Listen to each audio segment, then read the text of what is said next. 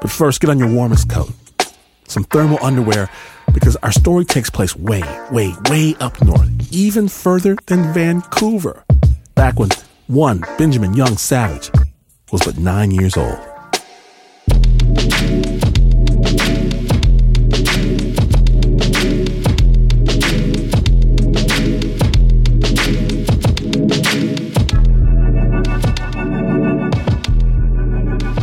I grew up in northern Quebec. It's an abandoned mining town, and a native tribe called the Naskapi settled outside the town in a village called Kawawachikamachi. The town is very, very remote. Um, the only way to get there is via train or by plane. And none of the roads are paved except for in town. So in the wintertime, uh, we get, you know, on average 15 feet of snow every year. And so one of the main ways people get around is via snowmobile. My name is Benjamin Young Savage, and my parents did translation work with the tribe. So I grew up with the tribe. I actually grew up in different houses of people that I would consider elders or, or grandfathers or grandmothers. A lot of the Naskapi elders embraced me and took me in as one of their own, but I really didn't have anybody who was my own age who I could hang out with and be friends with. I felt very alone. My father would always go to Tommy Enish's house to sip tea and eat bannock and listen to him tell legends and stories of time in the past. Tommy was one of those elders that took me under his wing. And then one day we were there, and Tommy began talking with my dad about this old snowmobile frame that he had sitting out in his yard. And he wondered if my dad might be able to help him drag it to the dump. And then he pointedly asked, Unless you know somebody who might want it, and looked at me. And so that's how I ended up with the snowmobile frame. My father and I built a, uh, a snowmobile out of scrap parts and uh, so I I had this snowmobile that looks like it's out of a steampunk movie. It's got like a an old headlight from a school bus like wired onto the handlebars. You know, there's no plastic covering over the snowmobile at all. The engine is just sitting there exposed. The gas tank is like hanging off the front of the engine, held on by a, a big strap.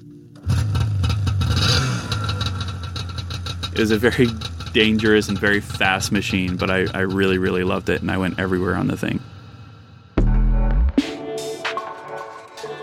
There was definitely this huge sense of freedom that I got riding the snowmobile. You know, because winter is most of the year, the snowmobile let me have a huge range. My mom was always like, make sure you're back by sundown. We were so remote that herds of caribou would sometimes thunder through the town. Sometimes the ice would thaw early, and there was always a danger of falling through. There were wild animals. I saw wolves when I was out by myself, and I told her about that, and she was really, really scared. My mom, she came from suburban America, so like she wasn't used to having so many dangers around anything, but you know, it was it was perpetually around us, so there wasn't a ton that she could do.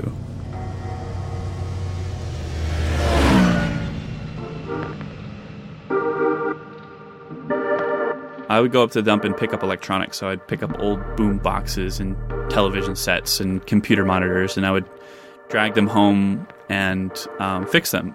And I was like, this is great. I can go up to the dump anytime we want. It was actually kind of late in the day, and I think, I don't know, something was happening at home where I just wanted to get out of the house. But because the sun had already started going down, it was around like, you know, two o'clock or so. Um, I knew that I couldn't stay out too long, so I was like, I'll I'll go to the dump. I haven't been there in a little while. So I hopped on a snowmobile and I ride up the road towards the dump and I'm heading west. So the sun is going down and I can kind of see it scraping along the tops of the ridge.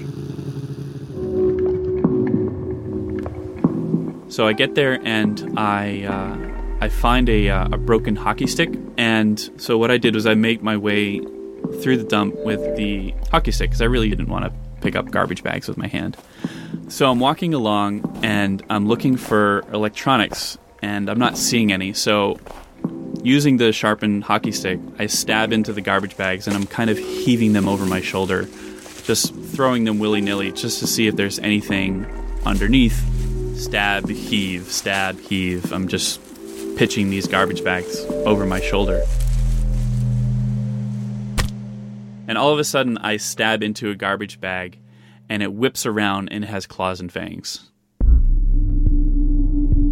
It was a black bear. It was a, a, juvenile black bear, and it was sitting with its back to me, probably munching on something and minding its own business. But in the dimming light, the bear looked like a garbage bag. And I had just stabbed it in the ass. So this bear whips around and rears up on its hind legs. It is mad. It is roaring. And everything seemed to freeze at that point. I remembered that there's no real way that you can outrun a bear. They can go around 30 miles an hour, which is about the top speed that my snowmobile can do. I dropped the stick. I was weaponless. I couldn't outrun it. There's nothing that I could use around me to defend myself. I was scrawny and skinny, and I was only 12 years old. I was the smallest kid in my class.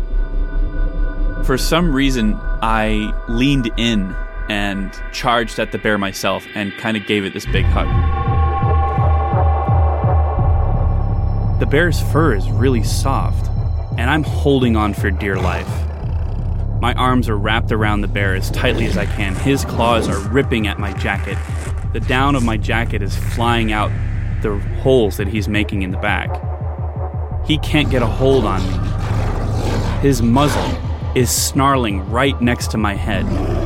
His breath is hot and smells of the garbage that he was eating. He's trying to bite me in any way that he can, but he can't because I'm too close to him. Feathers are going everywhere, and I am panicking.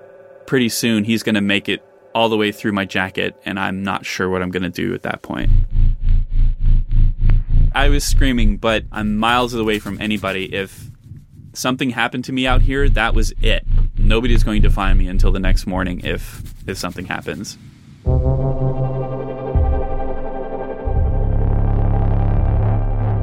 All of a sudden, I remember that in my winter jacket pocket, I have a bowie knife. My knife was in my right pocket, and my right hand was kind of free.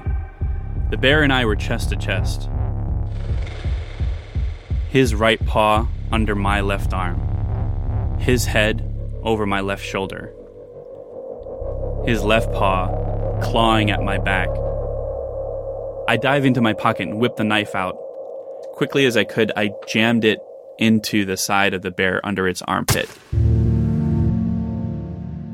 Right kind of where I thought the heart of the bear might be. And I felt the bear go limp.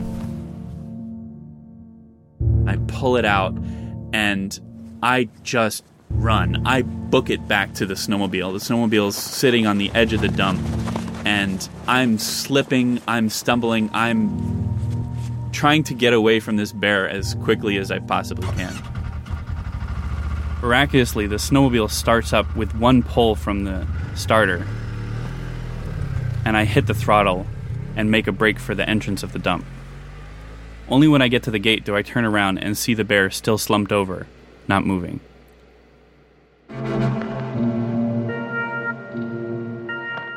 When I knew that I had killed this bear and that the bear was just lying in a dump, that really ate at me because even though it was in self defense and even though, you know, I was I was saving my own skin, it felt really wrong to have killed something and then just have run away. And that really weighed heavy on me. Um, I just felt bad because that bear was just sitting there minding its own business, trying to get some dinner and uh, through my own kind of stupidity, I'd I'd killed it. I I rode the entire way home, and the, the whole thing was a blur because there's just tears streaming down my face and freezing onto my scarf.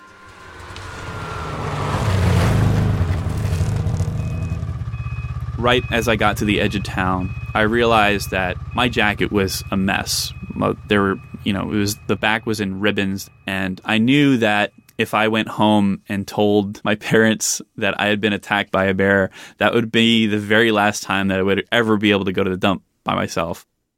And so that would have meant that I would have had to be stuck at home um, most of the winter. And I didn't want that.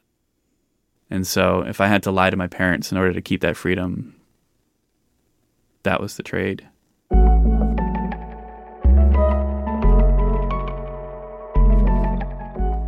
I got off the, the snowmobile and there was a big gravel pile near an industrial area, and I took off my I, my coat and I rubbed it in the gravel to make it look like it had been really dirty, and I wiped the blood off my knife in the snow, and I drove really really slowly back home. And when my mom saw my jacket, I told her that I'd ripped it while I was, you know, climbing through an abandoned building. She totally bought this story hook line and sinker. I mean she was used to it. I, I always came up came home with with torn up clothes and, and ruined shirts and you know all kinds of stuff. From that point on i realized there wasn't a whole lot that i needed to be scared of. I mean i was 12 i'd apparently killed a bear and lived to tell the tale all my other troubles and everything else in my life seemed to pale in comparison to that.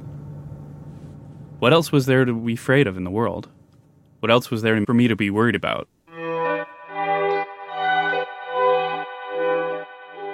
There were so many times where I wanted to tell people, to tell the kids in my school, that I'd killed a bear.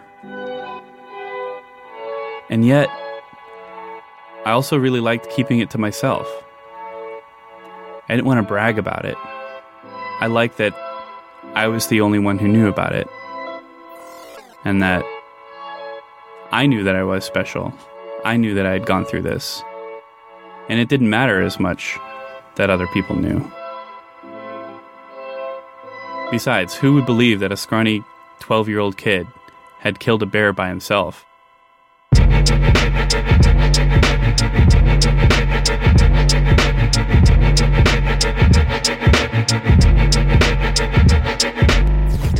Many thanks to Benjamin Young Savage for sharing this story. Benjamin is now a graphic artist, illustrator, and abolitionist based in Baltimore. And thanks as well to Al Letson, host of the amazing Reveal podcast, for letting me know about Benjamin.